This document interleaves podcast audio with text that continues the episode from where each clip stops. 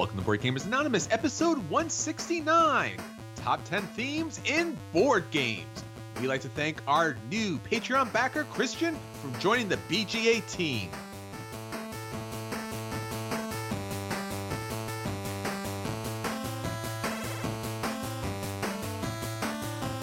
You're listening to a proud member of the Dice Tower Network, dedicated to bringing podcasters together for the greater good of gaming.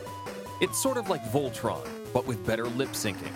Find out more at Dicetowernetwork.com. Welcome to Board Gamers Anonymous, the podcast of board gamers and the insane fun we have at the table together. This is Chris. And this is Anthony. Anthony, board game season's ramping up. The conventions are about to kind of pop out, and we have, I guess, a new announcement. One of the conventions that we thought might be gone might come back actually did announce our date. Why don't you tell us a little bit about that? Yeah, like we were actually just talking about this off air like a week or two ago, and we were actually trying to plan the rest of our year convention wise. And usually they give us a few months' notice, upwards of a year, so we know when it's going to happen. But we weren't sure if PAX Unplugged was going or not going. We had a huge amount of fun while we were there. It was really good con. They sold a ton of tickets. We assumed it was happening, and then radio silence. But just a couple days ago, they announced that they are, in fact, holding PAX Unplugged number two for 2018, November 30th to December 2nd. So that is going to happen at the end of November this year. And uh, you have your chance to register starting in a couple days. I think it's May 17th. So uh, three days after this episode goes live, you can register for that and hit up PAX Unplugged.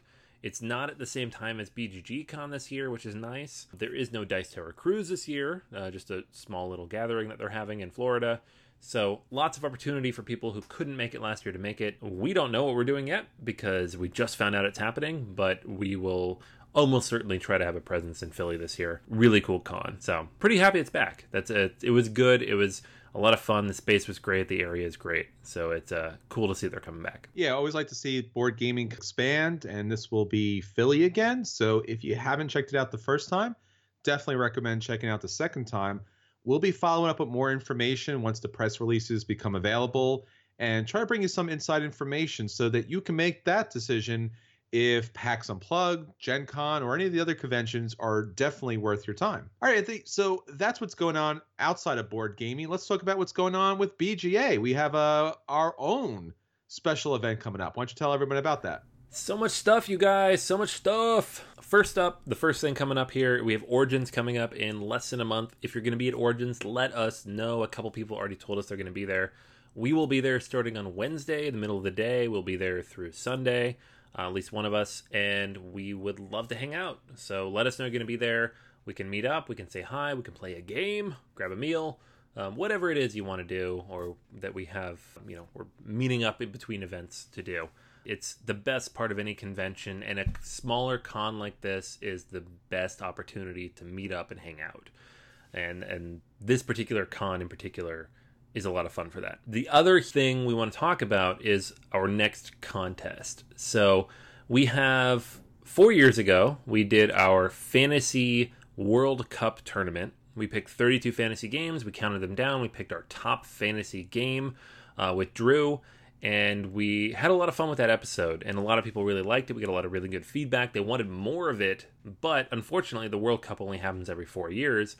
So we've waited and now it's back. The World Cup is happening at the end of June into July, and so we're going to be having this contest the middle of June um, before that kicks off. So in the next two weeks, we're going to have specific details and our brackets, which we're putting together right now. You should see those in the next week or so. 32 sci fi games, I should say. We're going to pick one out of all of these. So we have eight groups of four. We're going to pick two winners from each of those eight groups.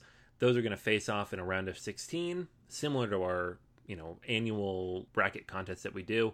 And we're going to pick one sci-fi space fantasy hard science fiction type of game to win this overall contest. If you have games you think should be in this let us know. I'm going to put up a question of the day uh, tomorrow after this episode comes out of your favorite science fiction game. And we're going to add those to our queue and after that we're going to pull together our total bracket and we're going to put it up as a contest so Whoever comes closest in terms of picking the winners of each group, as well as the overall bracket, will have a chance to win a free game from this group of science fiction games. And so we're gonna have a lot of fun with that. Uh, we'll have very specific details next week on how you can enter the contest. The episode is going up on June 10th, so that's how long the contest is going to run. Get in there. Let us know what you think. Uh, you have your chance tomorrow to enter your answer to the question of the day on Facebook or Twitter, and we'll roll it into the rest of the episode. So, uh, yeah, it should be a lot of fun, and that's coming real soon. All right, Anthony. So, speaking about our question of the week, what is our question of the week this week?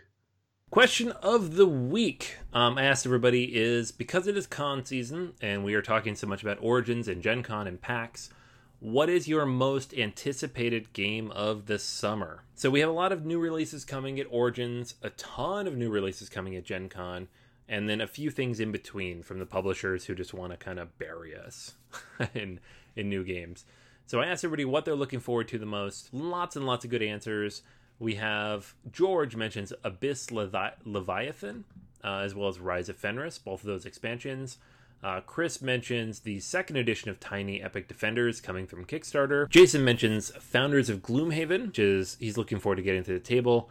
Uh, it should be shipping soon. That's a Kickstarter again, and should be shipping in the next month or so. So it should be coming over the summer.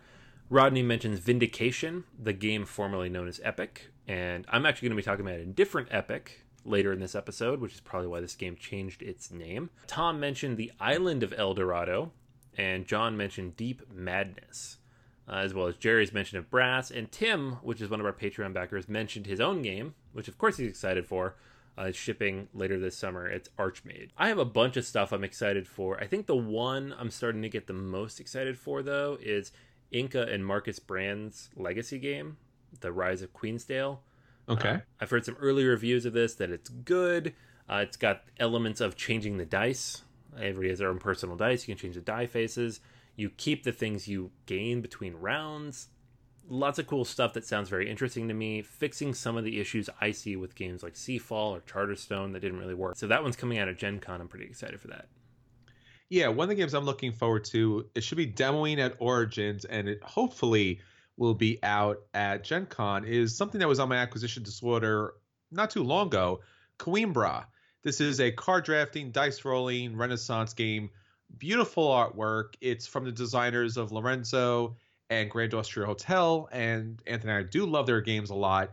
This seems to be a kind of fun mix and really, really kind of draws the eye as far as not just the artwork, but the gameplay. It looks like something really dynamic. Yeah, yeah, this one's really cool. It looks beautiful, and the designer pedigree here alone is enough for me to get excited. Definitely. All right, so that's our question week. Now on to our acquisition disorders. So Anthony, there is so much to want to play this coming board gaming season. What's up for you this week? Okie dokie. Uh, the first game on my list comes courtesy of the Origins preview list. Uh, this is a game people have been talking about for a little while, but no one was really sure when they were actually going to get around to publishing it. It's called Epoch Early Inventors and is from Martin F. Uh, this is the designer of Limes, um, kind of an underrepresented gem from 2014, as well as Cities, which was a Spiel des Jahres recommendation back in 2009, I believe. And it is a game from Rio Grande Games. So that's why we have no idea that it was coming out because Rio Grande does no marketing at all. this is always a surprise when they release a game. It is a civilization game, a little bit of exploration mixed in, um, and it is early civilization. And so you are building out a landscape of hexagonal tiles based on the cards you play, and you're going to be able to. It's a modular board that's going to build over the course of the game and you'll be able to gather different kinds of food and fish and hunt for deer and explore adjacent cards and get new raw materials. And really, what you're trying to do is build up these early inventions that kind of help advance the civilization from prehistoric into the early, you know, stages of modern man.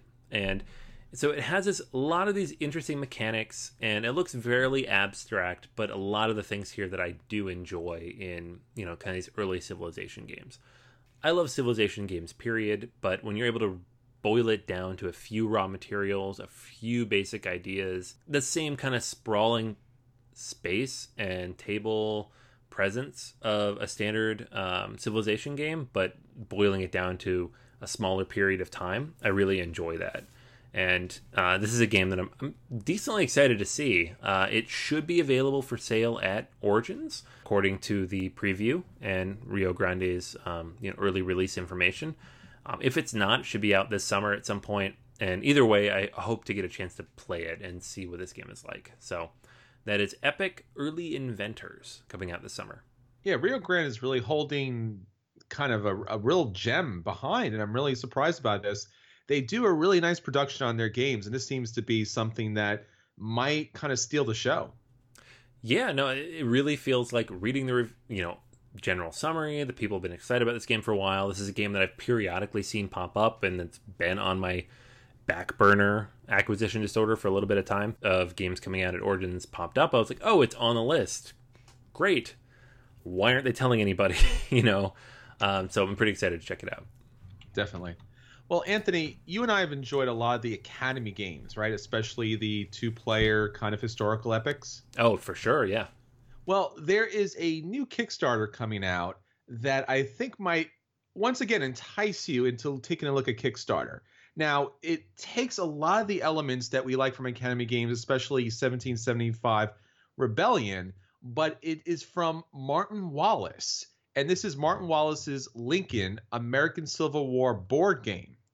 Now, there is no dice in this game. It's a two player game, it's an asymmetrical game in which one player plays the North and one player plays the South. The South player will start with a significant advantage, not just on where they'll be starting on the game board, but as far as resources and troops are concerned. And the North will kind of be trying to, I guess, build up their deck with resources and being able to move troops by a number of different rail lines and ship lines in order to capture enough southern cities in order to build up their deck and build up their army. What's great about this, and this is of course Martin Wallace, who's come up with such fantastic games in the past. Probably Brass is what he's best known for, but he also did a few Acres of Snow and Gettysburg, a lot of other just really nice, crunchy games. This game plays in less than two hours. It's card based. There's no dice. There's nothing to kind of fiddle with but it's a war game that's using Euro elements. It's currently on Kickstarter. It's a beautiful production. It's not kind of the traditional Martin Wallace kind of very blank kind of uh, palette here. And it's just something that's pretty dynamic for a Martin Wallace game that utilizes war and Euro game elements. And this Kickstarter backs on Friday, May 25th. So check it out. Okay, so week six of Chris spending my money on the there podcast, guys. Literally, like the first like 10 lines of what you said, I'm like, uh huh, uh huh, uh huh. Martin Wallace, two players, asymmetrical. Come on hard base, man, it, and it's beautiful too. It, it looks like a really great uh, game. This looks really, really good. Yeah, I'm gonna have to check this out in greater detail. All right, so that's everything for our acquisition disorders. Now to our at the table with BGA Anthony. We know about all the games that are coming up, but what actually did get to your table these coming weeks? Okay, so this is a game that I picked up at Gen Con two years ago. Actually, um, we had uh, a group of designers from Japan were displaying at Gen Con, uh, and they had their own booth. And this is one of the games they had available. This is previously Kickstarted, actually. Not a lot of people picked it up in the Kickstarter. It's called Iki, and it's designed by Kuta, Kota Yamada, and publisher is Utsurai. And it's currently actually available on the Board Game Geek store. So they've yet to find a US publisher, but Board Game Geek occasionally gets a, a batch of this game in. And that's the reason I decided to talk about it this week because it is currently available in very, very, very limited quantity. But if you hear this, there's probably a couple of those copies left you could check out. And I really, really like this game. So I wanted to talk about why I like it, if there are still copies, why you should pick it up, and you know what it does. It's a little bit different from other games in the genre. Basic idea of the game is you are building out a a combination of things. So you have a board that is a rondel. The whole board is a rondel. Um, the game takes place over 12 different rounds. There's a 13th round just for scoring, but very many rounds in which you're going to be moving around this rondel. And you are going to be building different cards that you place out on the rondel spaces. Um, there are 16 different spaces on this rondel. They're all all but well, the number that are available depends on the number of players at the beginning of the game. So between 2 and 4 of them are available at the beginning of the game and the rest you are going to fill in as you go.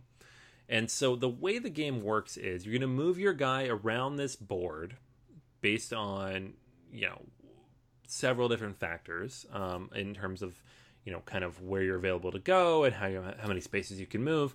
And that is going to determine which action you can take. So there's an action available for eight spaces on the board. So there are four different quadrants, and each of those quadrants has two different spaces you can go.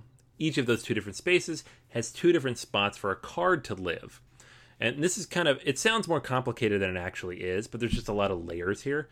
So when you land on a space, you're going to be able to activate that ability. First off, you can always activate that ability. You take that action. Um, some of those actions are trade in money for different, you know, kinds of goods. So whether sandals that help you move further, or rice bales that help you feed your people, um, or you know, fire firemen that help you protect yourself against fires that are going to happen throughout the game.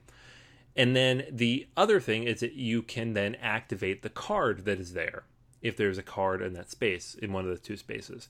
Now, each of those cards is owned by a player in the game. If the card is owned by you, you just activate it, nothing happens.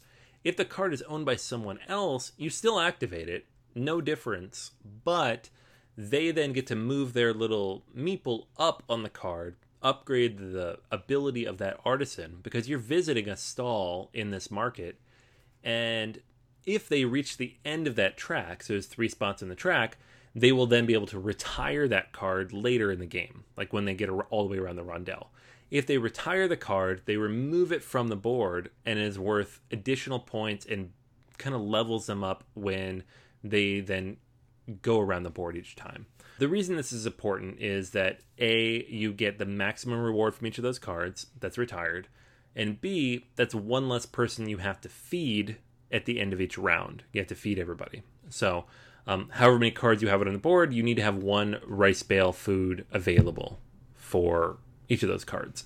So if you get a bunch of people out there, and nobody's landing on them, then it's going to cost you more than if you get them off the board and you don't have to pay them. The other major factor here is the fires. The fires happen periodically throughout the game. I think there's three of them in the game. Um, the first one doesn't happen until the fifth round, then the eighth round, and the eleventh round. And so the fires kind of work from the outside in. The less cards you have, the less likely you are to be impacted by them. The more cards you have, the more likely you are to be impacted by them. So you want to make sure you get them off the board as much as you can. So it's this push pull where getting cards is good, they're worth points, you can generate more income. Um, you can build up your revenue both in terms of money that helps you do more actions and points, just straight up victory points that'll help you win the game. But too many cards out on the board, not a good thing because then they can be dinged for you know food uh, that you can't feed them. When you can't feed somebody, you lose the card completely. If the fire hits them, you lose the card completely, and then you've wasted a lot of actions. So it's a very tight game if you don't play it right, and efficiency is very important. There's a lot of cards in the game. They you're not going to see them all in any one game all of the artwork in this game is absolutely fantastic. My wife and I actually just went to uh, a presentation at the Carnegie Museum here in Pittsburgh with this ukiyo art, and this is not quite to that level of the Tokaido Road, but it's the same style, woodblock print style of artwork from you know medieval and ancient Japan, and it just looks really really good. It's in English, but there's a lot of Japanese characters throughout the game, and you don't really need to know what they are. Just adds to the kind of presence and you know presentation of the game overall. I'm generally surprised this game has not found a way to the West. I know it's it's very Japanese. It's very thematically linked to that time in history. There's a lot of language and characters that are specific to kind of that presentation, but at the same time, the game is really solid. I'm really glad I picked this up. It's a solid buy. If you see it on Board Game Geek, if it's still available, grab it. Um, the rule book is not particularly clear, but the game is not actually that complicated. So the first time kind of running through it, you'll look back and be like, oh, I get all these things now. Very, very solid game. Had a lot of fun with it.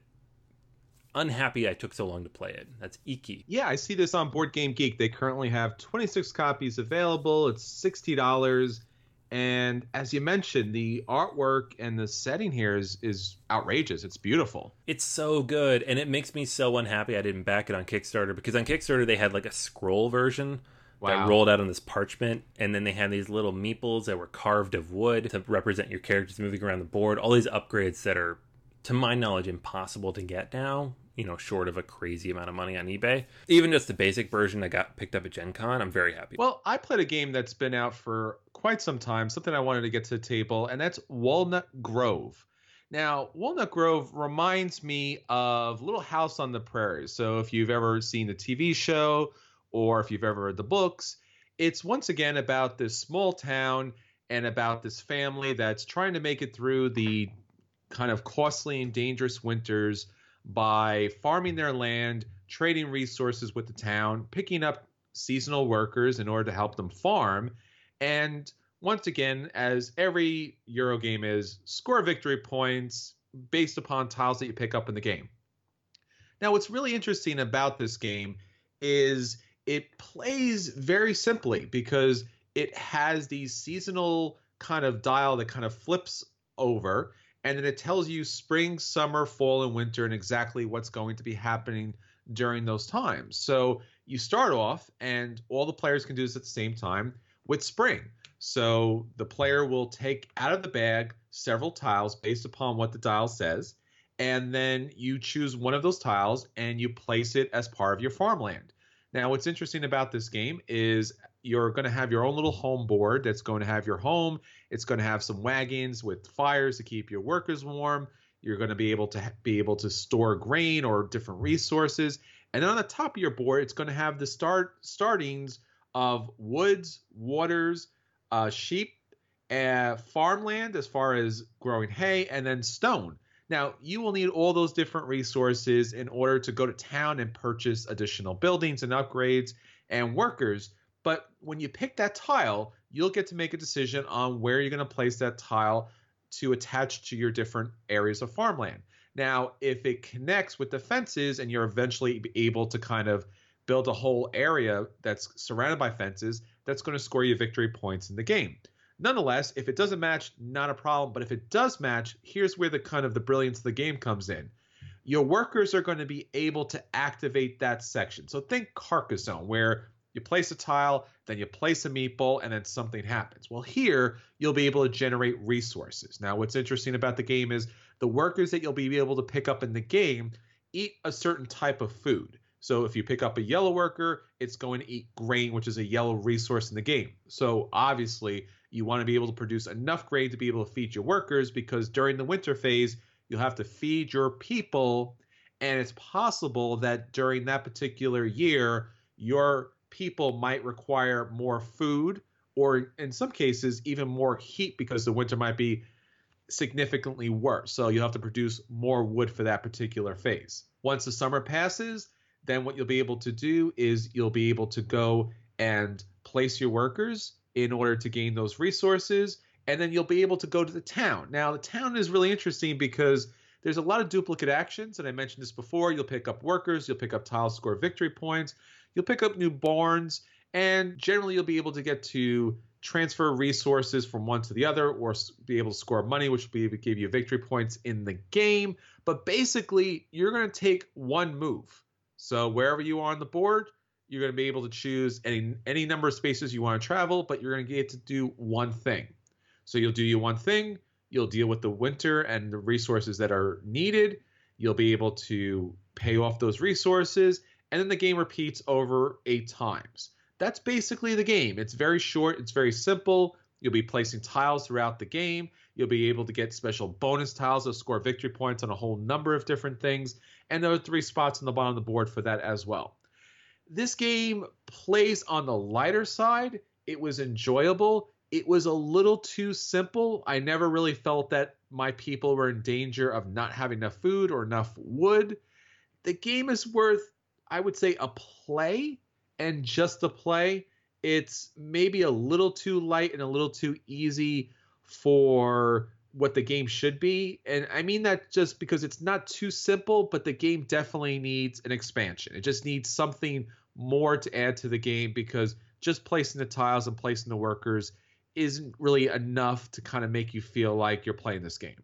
So for Walnut Grove, it's a play. This is a game that I only know about because it shows up in the solo groups a lot. I haven't had a chance to play it. I think the times that it was super duper cheap at the Mayfair booths, I missed it. And now Mayfair is owned by Asmodee, so never again. so missed it. Well, well, don't worry. Eventually, Asmodee will get bought by somebody else, and then who knows what might happen then.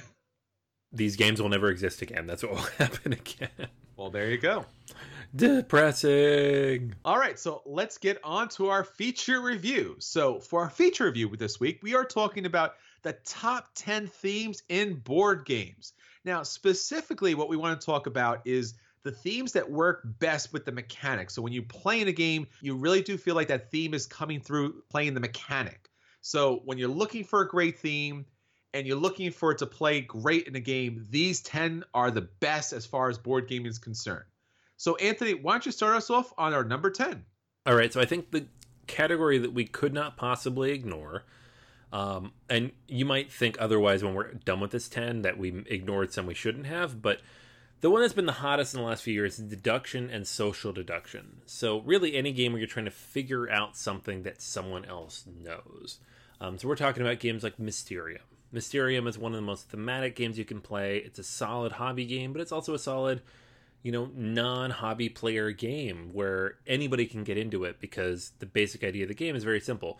Try to figure out this basic thing based on these clues you're given. So it is Resistance, it is Avalon, it is any of these games, the Coup, any of these games where you're trying to figure out a basic idea that someone else is trying to give you or hide from you and beat them in the process. And there are a lot of games like this, they're all very, very popular and there's a good reason for that. They're solid games, and uh, for people who really enjoy that type of game, um, there are so many good options out there right now. All right, our number nine is industrial slash stock games. So when you're looking to play a game that really utilizes mechanics in a really nice, interesting, dynamic way, stocks are really the way to go. Now you can of course go to all of the wonderful 18XX games. It's all about stocks or Airlines Europe. But what I want to point out is Acquire. Acquire's been out for quite some time and has standed the test of time. It's actually gotten multiple reprints, and basically, it's all about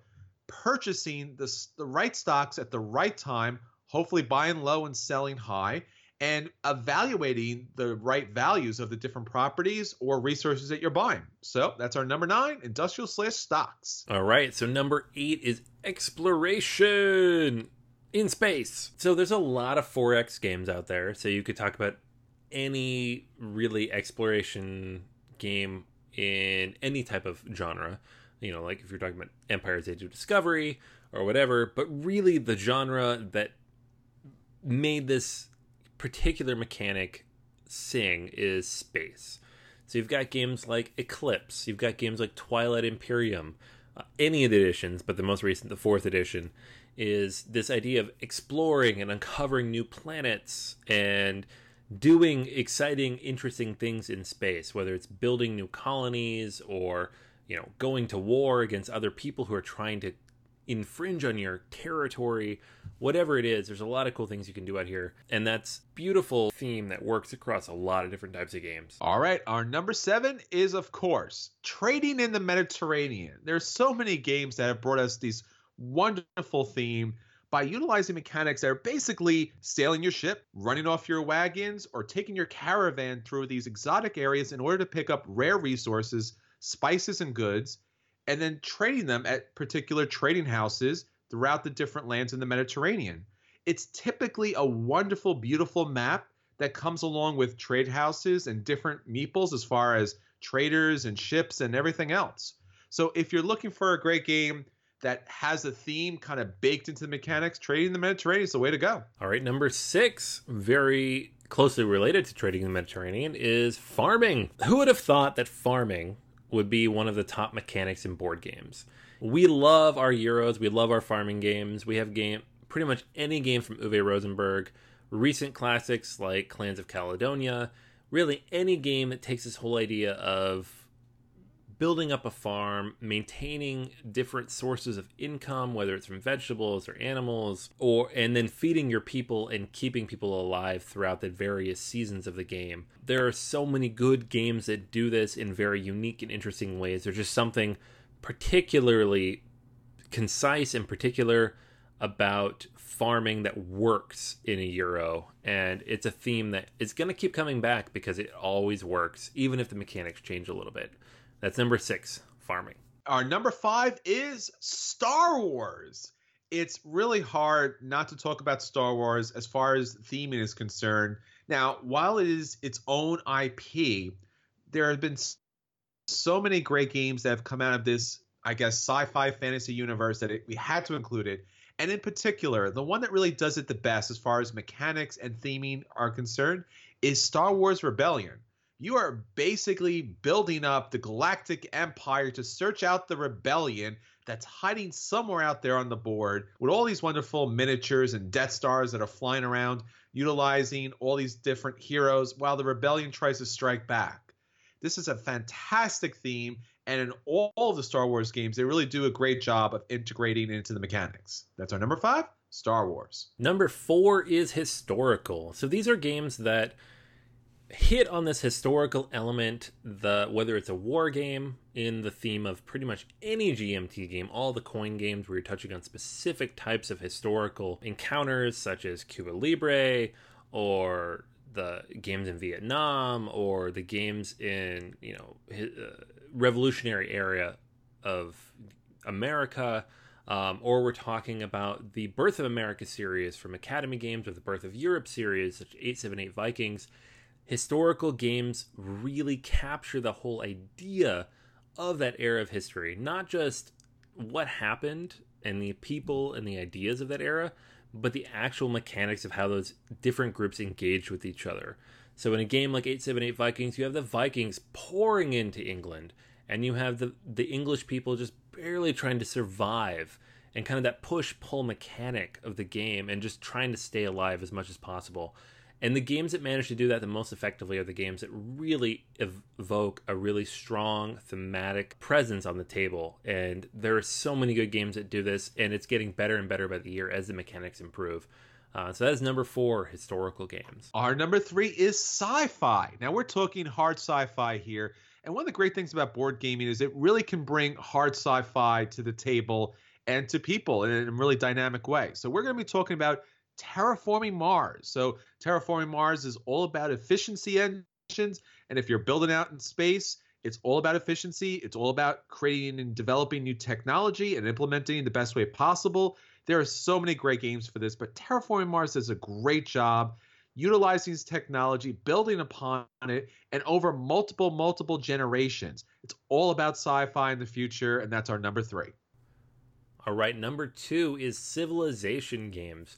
This is one of my f- absolute favorite themes across any type of game. We're talking about through the ages, we're talking about civilization, we're talking about all these games that take these ideas from ancient, ancient civilization from the Egyptians and the Greeks all the way up through modern eras and kind of the flow across that time. The mechanics of this don't really matter to me. I just love the idea of building a tableau, building a, a group of characters or mechanics on my side of the table that represent this flow from the very basics of discovering fire and government and basic forms of human interaction all the way up to launching rockets into space. Civilization games do this in a way that is evocative and interesting and reminds you of classic computer games like Sid Meier's Civilization and there a lot of games try this and fail. The ones that succeed are superlative, and that's why number two is Civilization games. And our number one of the top 10 themes in board games is fantasy.